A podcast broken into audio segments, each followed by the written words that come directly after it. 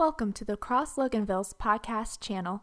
Thanks for joining us as we continue our series on How Discovering God's Heart for His People.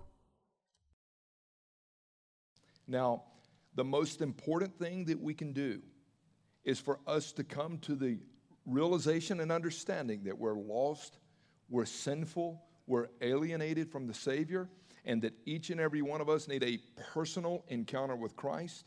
We can't live on our family's faith. We can't live on borrowed convictions or hand me downs.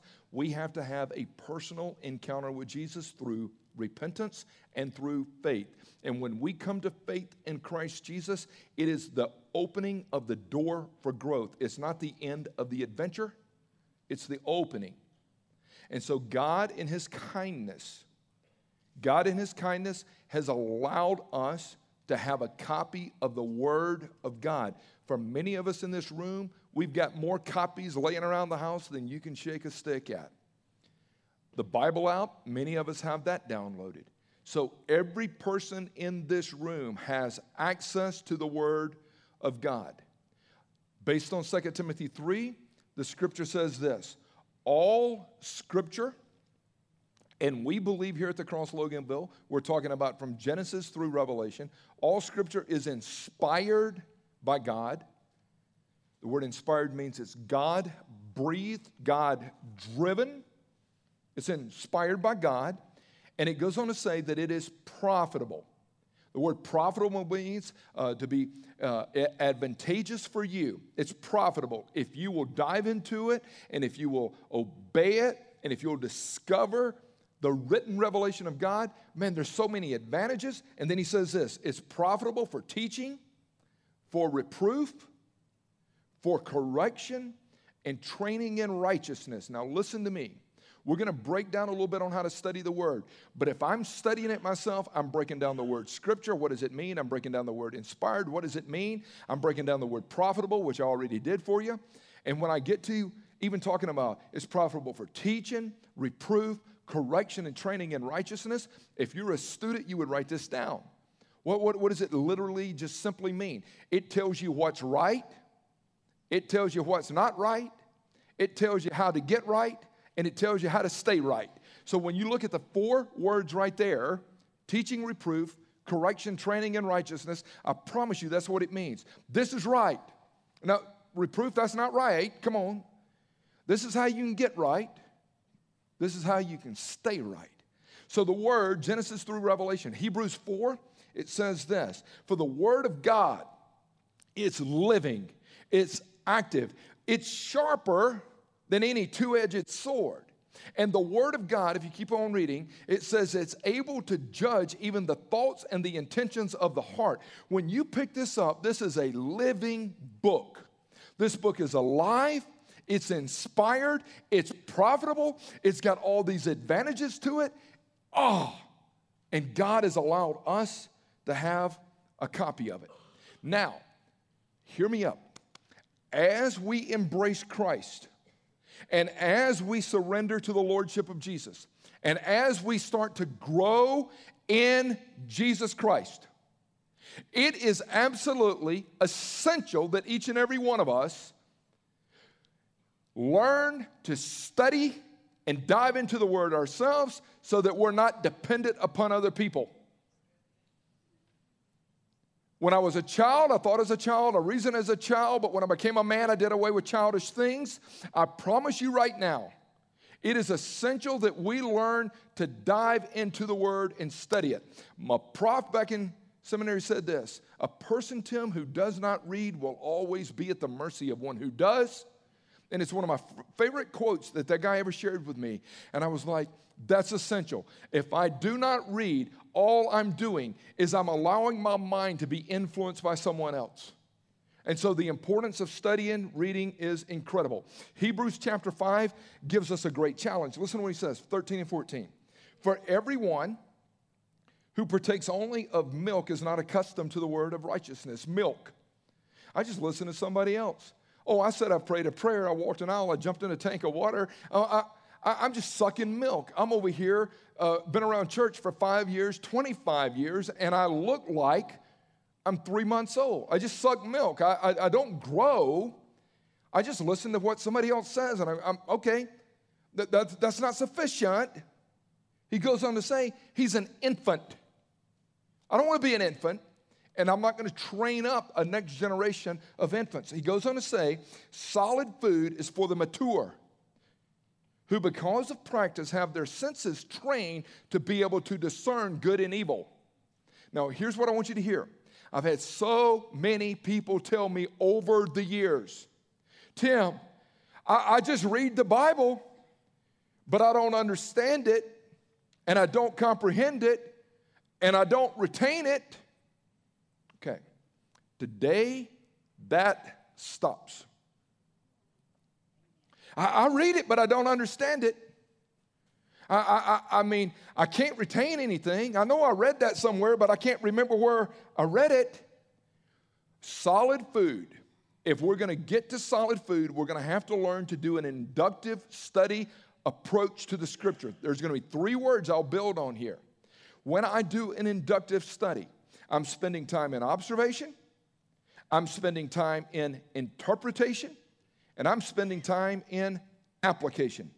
Now, for me personally, as I study it, observation, interpretation, application, the reason behind it is to lead to personal transformation and growth. So every week when I stand here, my proclamation comes out of observation, interpretation, and application. I promise you, it's the model that I use to study. Crawford Loritts, Jody Hice, who is our congressman now in DC, a couple of these brothers were instrumental in teaching me how to study the Bible. Howard Hendricks has a book. He was a great mentor of mine at a distance. Uh, living by the book, he breaks this down right here. And when you're able to handle the text within the context, you'll get to know the heart of God. I've heard people say, well, hey, hey, brother, when you read the Bible, there's all these different kinds of interpretations. And I go, no, there's not. There's one interpretations. Uh, one interpretation, there's many applications, but there's only one interpretation. When God said what God said, God didn't mean 48 different things by what He said, He meant what He said. And that's where we have to study. Now, you will hear me personally say at times, we do not cut and paste or a la carte scripture, which means we don't take a text out of context and we don't come uh, a, we don't come in here with just the idea that we're just going to teach a topic and we'll find a verse to support it. That's not it. My working definition of a la carte and I think it's important. It's taking things out of context to promote an agenda or idea that is inconsistent with the whole of truth. And there's so many teachers out there that a la carte and they make a strong argument, but they're inconsistent with the whole of truth. How do I protect myself against that? And how do you protect yourself against that in regards to receiving something that's not true? There's a lot of fallacious heretics in our culture today, Jack, and you know it, brother. So here's what I, I want you to hear loud and clear. If we can get here, this Bible right here is alive. This Bible here is active. This Bible is reverent and relevant. This is a relational book right here. This book invites us to a relationship with God and a relationship with those that He used to write it. It's a relational book. If I met you for the very first time, it may be something like, uh, Hey, uh, Sandra, how are you doing? You know, she tells me her name, but then I would say, Hey, where are you from? Where did you grow up? Where, where did you go to school? Uh, uh, what kind of hobbies are you involved in? Do you have family? How many kids do you have? Who are you married to? Uh, I would ask her questions because she's a living person. All right, you with me? She's a living person, but she's got a story and a narrative to her. When I pick up the Word of God, the Word of God is alive and it's a living book. One of the things that you can do, even to go deeper in a relationship, is to say this Hey, Derek, good to see you. Hey, man, share with me who your hero is. Share with me a highlight that's happened in the last two weeks, and share with me a hardship. Oh, if we go hero, highlight, and hardship, we get to know somebody's story. Or you can say, hey, hey, uh, good to see you. Hey, share with me a defining moment. I want to hear something that was a defining moment in your life. You get to know their heart better. Or if you knew the real me, you would know this about me. Walls start to come down when you develop relationship with people. Walls start to come down when you develop the same kind of mindset with the Word of God. Oh, I'm reading this book right here. It's alive. Well, who's writing this book? Who's writing this specific book in the Bible? Who's he writing it to? Did he have any defining moments? What do we know about him? Where was he at when he wrote it?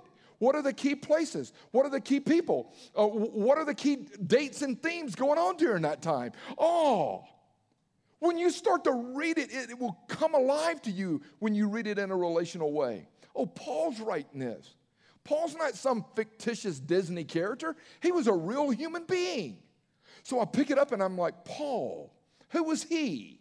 What do we know about him? What's his story? You go back into the early pages of Acts. Man, he was persecuting the church. He was ticked. Man, this dude was brilliant. He studied under a guy by the name of Gamaliel. Who's Gamaliel? Why was he so influential? Why did he have so much influence in Paul's life? Well, what do we know about old Paul? When did he come to faith in Christ? Acts 9, oh, Damascus Road. He got fried, man. The Holy Spirit told him to quit running from him and quit abusing other people in his name. And Paul came to faith. No way. That's Paul's story. What happened after he met Jesus? Read about it. He's a real person.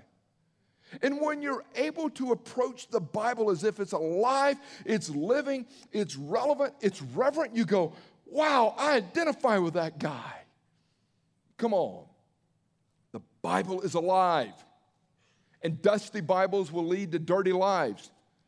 If you don't pick it up, and if you don't read it, and you don't study it, you're not going to know the heart of God. So, all of these kind of relational questions are crucial. Now, here's some things that have helped me. A lot of the Bibles that are out there now have like uh, summaries on the front side. Here's one I personally use, me. I use the ESV Study Bible. All right? Most of my study is in the NASB, New American Standard Bible, or the ESV, the English Standard Version. I personally believe that based on study and accuracy of manuscripts, these are two of the strongest ones on the shelf today that we can be reading from. I, just believe they're very, very strong. Now, the ESV Study Bible, it's amazing when you pick it up and even when you start to look at it, let me see the next one. Okay, I'm going to dive into First Timothy here in a bit. But if you've got a good study Bible, it will give you the author, the title, the date, themes, key themes, background, all this kind of stuff. I promise you, it's, it's just there. And even when you start to look at like the summary on the front side, who's writing it, who's he writing it to, what was the time, what was happening, even as you start to dive into it, let me see the next one. I mean, it's like the gospel produces holiness. Look, it's a theme throughout it with all these passages. Evangelism is essential. It's throughout First Timothy. Uh, evidence of reception of the gospel is that your behavior is going to change and you're going to desire to be involved in corporate worship and do it right. And it's just all these different themes here you go, oh, that gives me an overview of what I'm reading, who's writing it, what the purpose was, what the tension was, and man, it starts to come alive. Does this make sense to you? Who are you? Where are you from? What do you do? How long you been doing that? Oh, the word is alive. Another resource that I use is the MacArthur Study Bible. I got turned on to the teachings of John MacArthur years ago. But I like his study Bible because he gives interpretation of the text. So if you're studying and you've got the Bible, I use everything on the Kindle, but if I click the verse, all of a sudden, bam, he gives interpretation. Now, I'm not saying I dot every I and cross every T with John MacArthur. I mean, he, there's some differing views here and there. But when it comes to the purity of the text in regards to the interpretation, I think MacArthur handles it very well. I used the resource for years, and I still use it called the Expository Bible Commentary. And man, it was this huge volume, but that one helped me right there. When I study the language, I use a guy by the name of Spiros Zodhiates who's broken down the New Testament, and I study words from him. So there's resources out there that can be profitable, but there's also, I'm just telling you, certain commentaries out there that you need to stay away from. Some of these people got some jacked up views on the scripture. And so stay conservative and stay with somebody that handles the text right. Now, just hear me on this one. This is so, so, so important. If I'm studying the Bible, there's all these different kinds of passages inside the Bible. The thing I'm going to break down today is called a discourse or a teaching, and it's where we find doctrine. And so there's basically like multiple uh, passages that you'll read inside the Bible. So 1 Timothy 3, I'm going to dive into that. It is a teaching, which means one thought builds on the next and the text continues to unfold. Uh, if you read Ephesians chapter 4, uh, where he's talking about this is who you are in Christ and this is how you to walk as a believer in Christ. Ashley Blair, do you, you hear me? She just told me to move where she could take a picture of the slide. Bert's got his phone out taking a picture. I told her, hey, the more slides, the better because people will take photos and they're going to go back and study it. Oh, good job, Ashley. You made enough slides for us. That's awesome. So, so, but here's the deal. Here's the deal. A discourse teaching will tell you what to do, but usually the text continues to build on itself. It is a teaching. You follow me there? When I'm reading a discourse, the epistles are flooded with teaching. The pastoral epistles flooded with teaching. So, Ephesians 6, put on the full armor of God. It's a teaching so that you can stand against the schemes of the enemy. It's a teaching. Gird your loins with truth. Bam. Then he's building one thing on the other. It's a teaching. Here it is. Here's what I want you to do. Great. Then you deal with what we call narratives or stories. And when you're reading and studying a narrative or a story, listen to me. It, it is usually just one major point being made.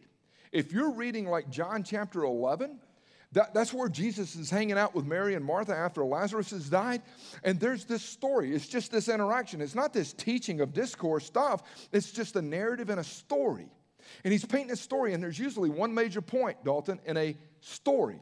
And Jesus gets to the story there where he says, Do you not realize that I'm the resurrection and the life? That's the central point of that story.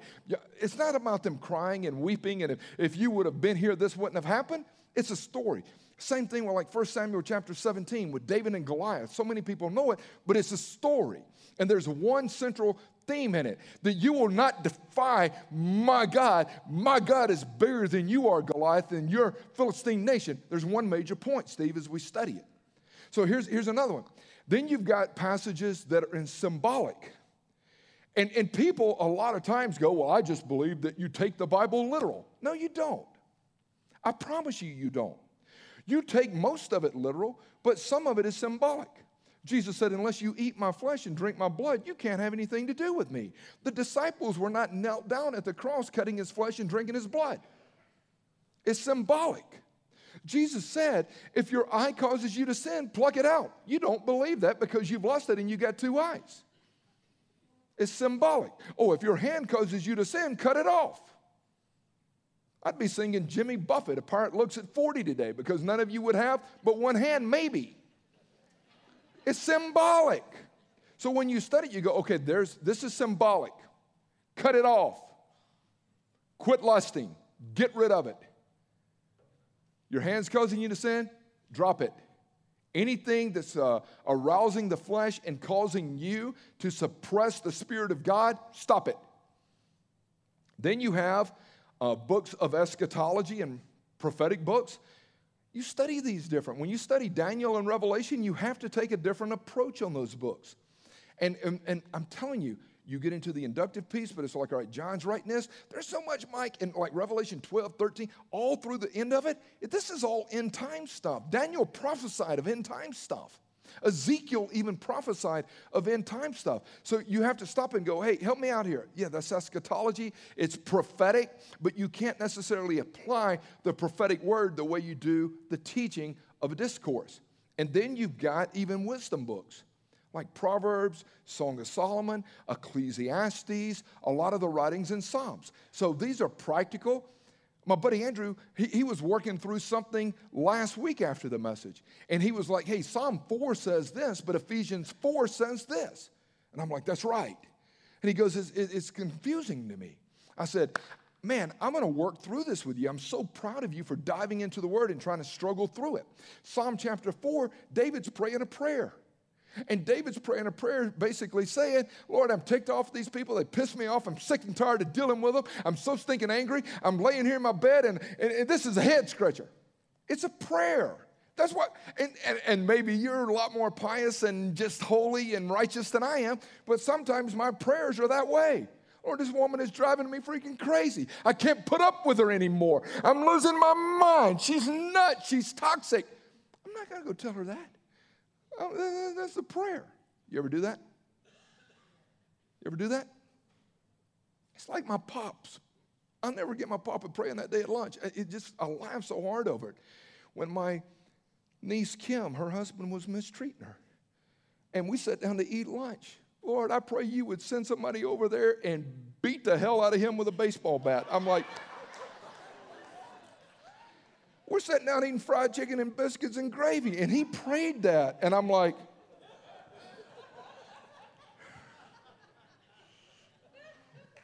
it was a prayer.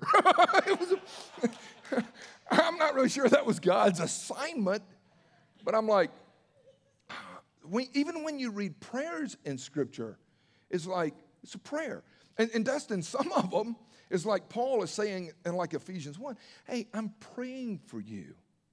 Even in Philippians, he goes, Every time I think of you, I'll always mention you with prayer, with joy in view of your participation in the gospel. I'm praying for you. I can borrow that prayer and pray it for other people, but sometimes David in the Psalms, just get real with God. Quit posing and pretending. But you don't apply that one to your life like you do the t- teaching of Ephesians 4, where he says, Be angry and do not sin. Do not let the sun go down on your anger. Oh, this is a teaching discourse. This is a prayer. Do you follow me? Come on, somebody. Hello. Come on, Richard. All right. Let me help you out. Okay? So, 1 Timothy 3, for an example, it's a discourse, it's a teaching. I want to study the word and know the word. It's a relational book. So, 1 Timothy 3 basically says this it is a trustworthy saying, it's a trustworthy statement. If any man aspires to the office of an overseer, it is a fine work he desires to do. An overseer. All right, so you always ask the question when you start to read. I'm going to break this down just a little bit and give you some clues.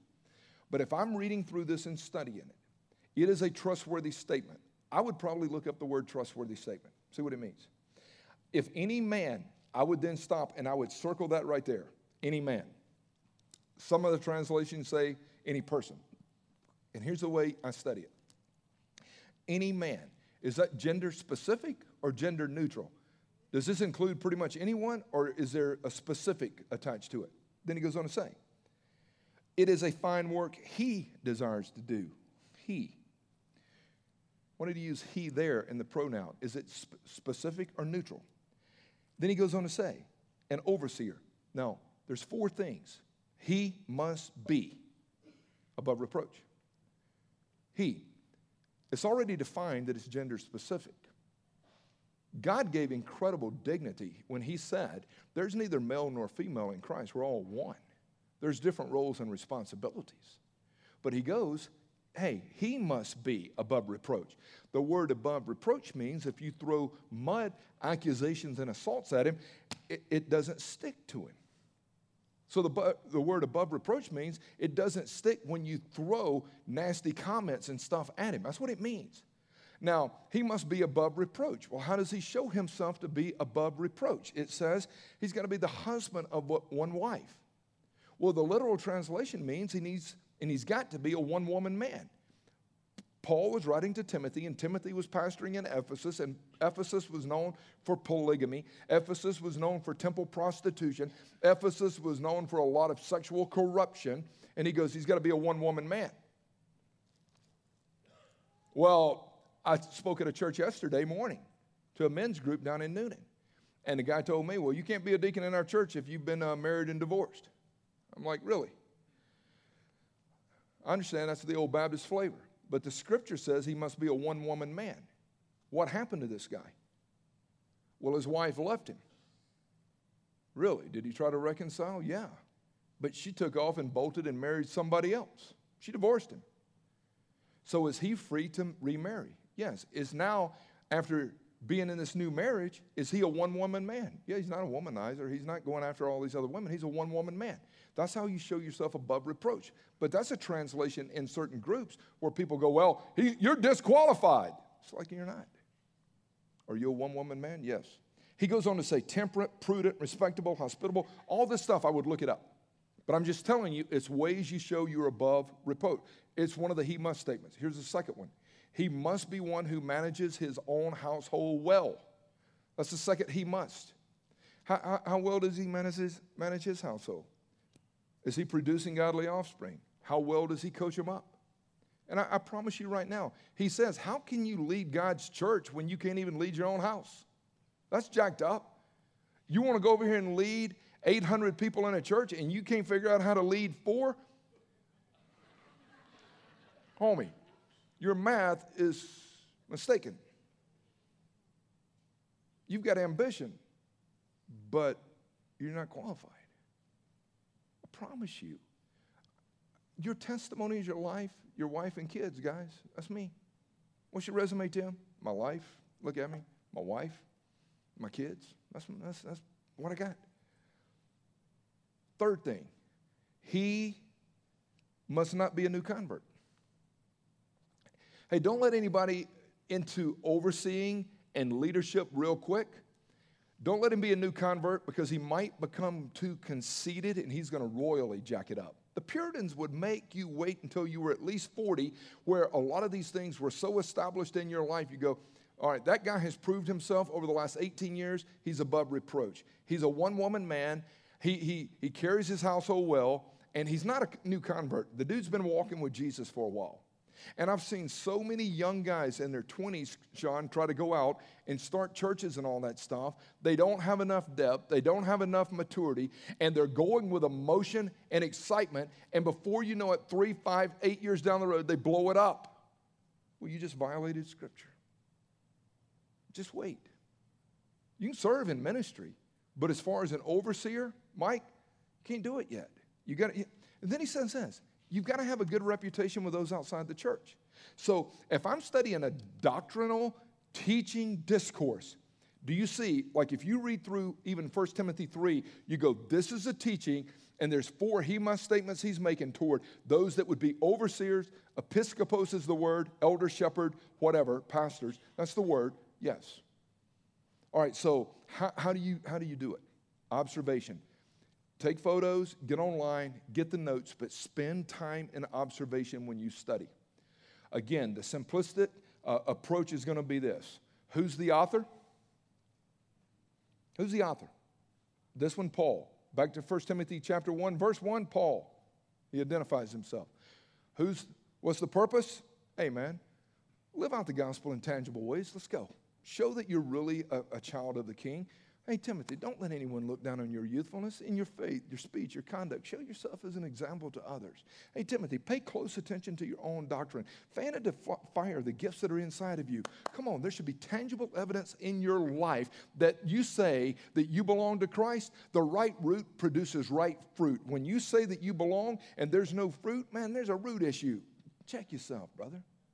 And he lays out all this stuff on how to coach people up. I mean, when you start to get into it, keywords, verbs, is there any action words? What is he saying do? Progression of thought, comparison, contrast. I spend time, like even in this text, and I would circle it going, oh, that's a key word. Why does he use that word there? Does this make sense to you? It, it will absolutely start to change you. This is a relational book. You've got, I promise you, if you read it, and if you study it, you'll start to understand it, you'll start to retain it, you'll start to comprehend it, you'll start to allow the Holy Spirit to implement it. I promise you. There's so many drive by readers. Oh, yeah, I'm a Christian. Tell me about your word time. Well, I, I just read the daily bread. When? Oh, in the morning, sitting on the toilet. That's your holy walk with God. That's how you're going to approach God. You read that one minute Devo thought, and you're out the door. Yeah. No wonder you're so shallow. No wonder you're regarded as a spiritual infant. No wonder you're still sucking on Gerbers. You don't have to. Even in the uh, Hebrews passage, He writes and he goes, By this time, many of you ought to be teachers by, by now, but you still have to have somebody else teach you the elementary principles of Christ. It's time to grow up, it's time to mature, it's time to get serious about maturation. Observation. Here's some other stuff. I, I mean, I would write down keywords to define. I would. I would write that word down. Hey, Webster's 1828. It is really a strong dictionary. I mean, when don't don't use this Merriam-Webster collegiate crap. It's not it's not happening. There, there's so many softened views that some of these modern translation dictionaries use. I use Holman Bible Dictionary. It's pure. Webster's 1828, Noah, when he wrote that one, there's usually verses attached. I mean, his words are defined pretty much in a biblical way. Oh, it's a great tool to use. Why did he use that word or phrase? What is being implied by this statement? Oh, look at the progression of what he's building on here. Back to the Ephesians 6. Put on the armor. When you've done everything to stand, now stand because you've got the armor. You're ready to do battle. It's a progression. Okay, what, what, what is he saying there? And then I move from uh, observation. Okay, now I want to move into interpretation. I promise you, if you use this, it's going to change you. It will, it will illuminate your study. Define the key word. Why did he use that word there? Why did he use a different word there? I mean, I've got word search by the navigators. I started building my library years ago because I, here, here's the reason why. I want to know Jesus. I want to know the fullness of who my Savior is. I want to be so filled with the Holy Spirit that when people squeeze me, I leak the power of the gospel. I do. You always do it? No, I leak sometimes. I jack it up. But I do. That's my heart in it. So, why did you become a student of the Word? Well, I, I, got into this thing years ago when I started studying church history and I started even studying churches around the world. And I started studying, like in China and different places, that they were removing the Bible from them. And I'm like, well, if the U.S. ever got so liberal, which there's signs of it, and people tried to take away the Word of God, they could take the manuscript out of my hand, but they can't take it off my heart. And if I've meditated on it and memorized it, they can't remove it out of my heart. So I'm like, man, I've got to know the Word of God. And I would take one book. I mean, Philippians is like one of my favorite books. You name the book. I would take the book of Philippians. And I'm like, all right, I would read that book for one week. I would read it in the morning, four chapters. I would read it at night. And when I would read it, Dan, I would just sit there and write down just general observations and thoughts as I read it. Second week, I would pick up Philippians and I would start in verse 1, chapter 1. And I would spend probably three or four weeks in chapter 1. Paul and Timothy, bondservants of Christ, to all the saints in Christ Jesus located in Philippi, including overseers and elders, etc. Grace and peace to you in Jesus' name. I'm like, I would go through it. All right, Paul, who is he? Timothy, who is he? What do we know about him? How did he get called up over here hanging out with Paul? And then who's the overseers? And then he says, To all the saints in Christ Jesus, oh, what a saint is. That word means holy one. I'm a saint based on scripture. And then he would say, I thank my God in all my prayers for you. And I would study that book for probably four months. And by the time I got through with Philippians, now, here's part of the thought process. We've got 66 books, but when Paul wrote the letter to the believers in Philippi, I can promise you they had the Old Testament through Malachi, and they had the letter to the believers in Philippi. They didn't have Matthew, Mark, Luke, John, Acts, Romans, or nothing else. That's all they had. And I'm like, well, if that's all they had, let me treat it like that's all I've got, but let me get to know this. And I would devour Philippians, and by the time I walked out of that book, I was like, I know it. I, I know the heart behind it, I know the themes behind it, I know the purpose, and you end up memorizing so much of it because you're in it. I'm in this living book, and this living book is getting in me. Then I'd go to Galatians or Colossians or First Timothy. Come on. This is what you're going to do this week. I promise you. This is what you're going to do this week. And this is what you're going to do next week. And this is what you're going to do next year. You're going to do what you value. You're going to spend your time and you're going to spend your energy and you're going to spend your resources on what you value. If you value somebody's opinion on social media as being a validator for who you are, you're going to stay on Instagram, Twitter, and Facebook. But if you really value knowing God and getting connected with God and diving deeper into the heart of God, you will say, This is a non negotiable. You're going to do what you value. And you're going to end up hanging out with people that value what you value so you better learn to value the right things and find the right playmates. I started finding people that valued knowing God, that valued worshiping God, that valued studying the heart of God. And I'm like, that's who I'm hanging out with. I mean, I ain't got so many hours in a day, Dustin. We're going to do that. So we spend time in observation, interpretation.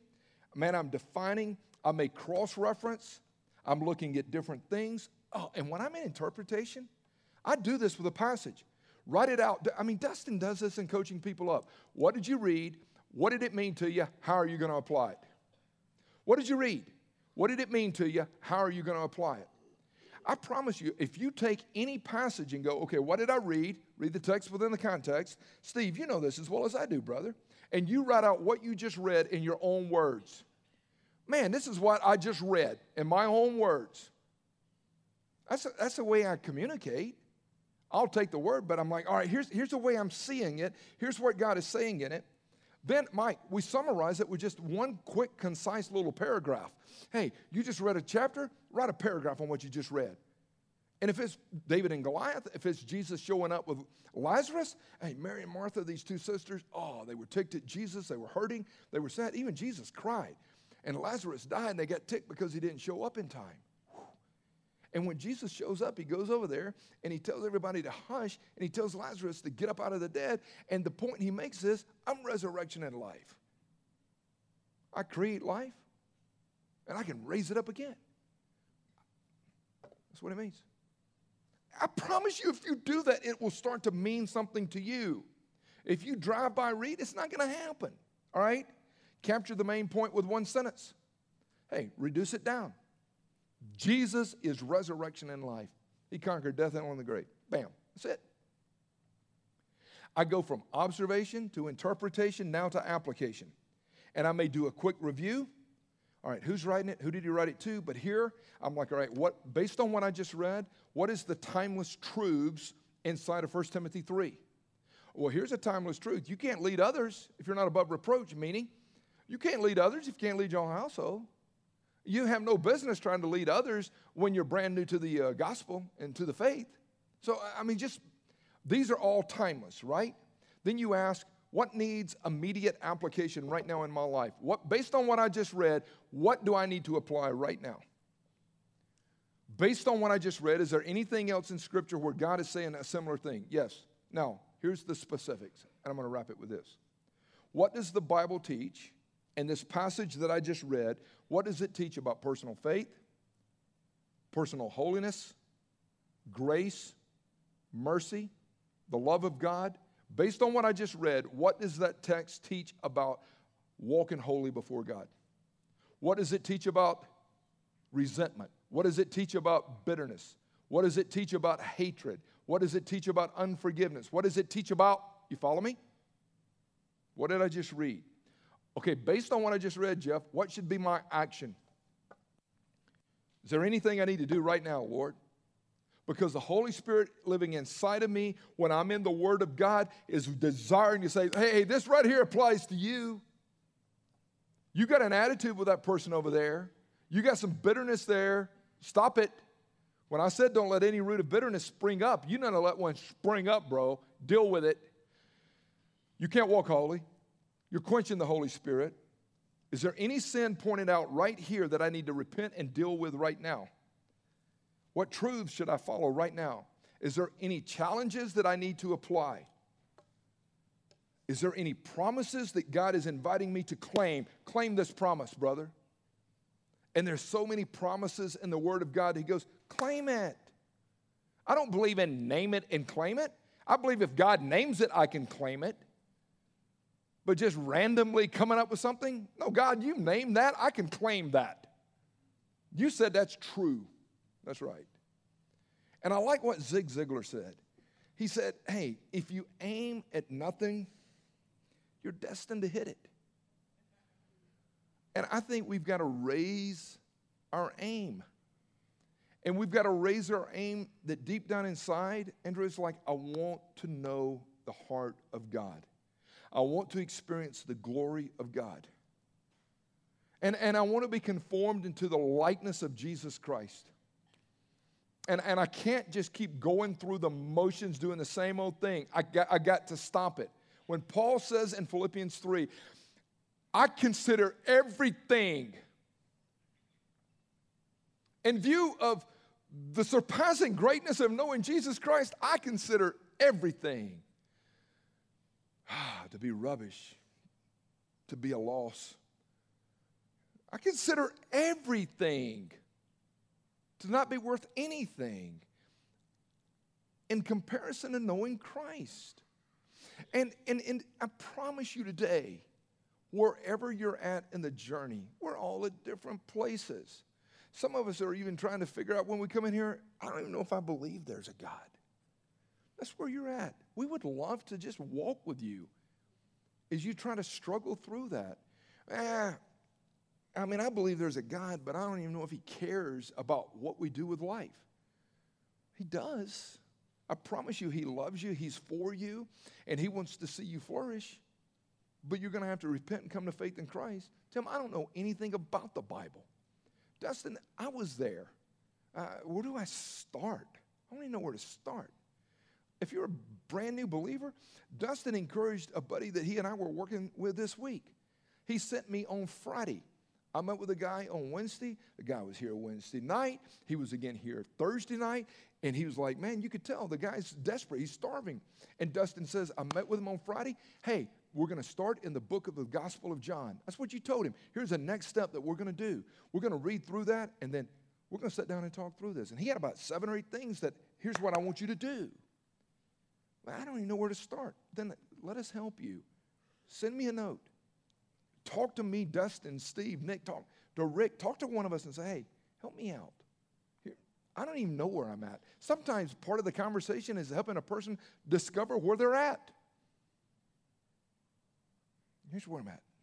I don't, I don't even know where I'm at. Well, we'll, we'll help you figure it out. We're going to figure out where you're at, and we're going to get a, a plan together because we want to see you flourish. Guys, if you took this right here away from me, I'm God before God if you took the Word of God away from me in my time of reading the Word, studying the Word, meditating on the Word, and memorizing this Word, you take this out of my life for th- the last 34 years, my marriage looks radically different. My parenting looks radically different. How I dealt with money looks radically different. How, Joyce, I dealt with relationships looks radically different. This right here, these these truths in this word right here, these are the threads that has kept this fabric of my life together. Grass withers. Yes, it does. Flowers fade going into the winter. Yeah. But the word of God remains forever and ever and ever. And this is true for all people, of all places, of all times. Let's win. Let's rally together and you become the student of God and the student of the Word of God that will help you walk and flourish in your faith. Thank you so much for watching the message today. We hope that this message inspired you and challenged you as you watched it. encourage you to check out our website. It's thecrossloganville.org. There's a lot of information about our church there uh, that maybe can help you answer some questions about who we are. And don't forget that on our website we have old messages and archived series so you can spend a lot of time there learning and exploring. If you have any questions, you can contact us via the web or you could call us at the church 770 554 3322. Thanks again for watching.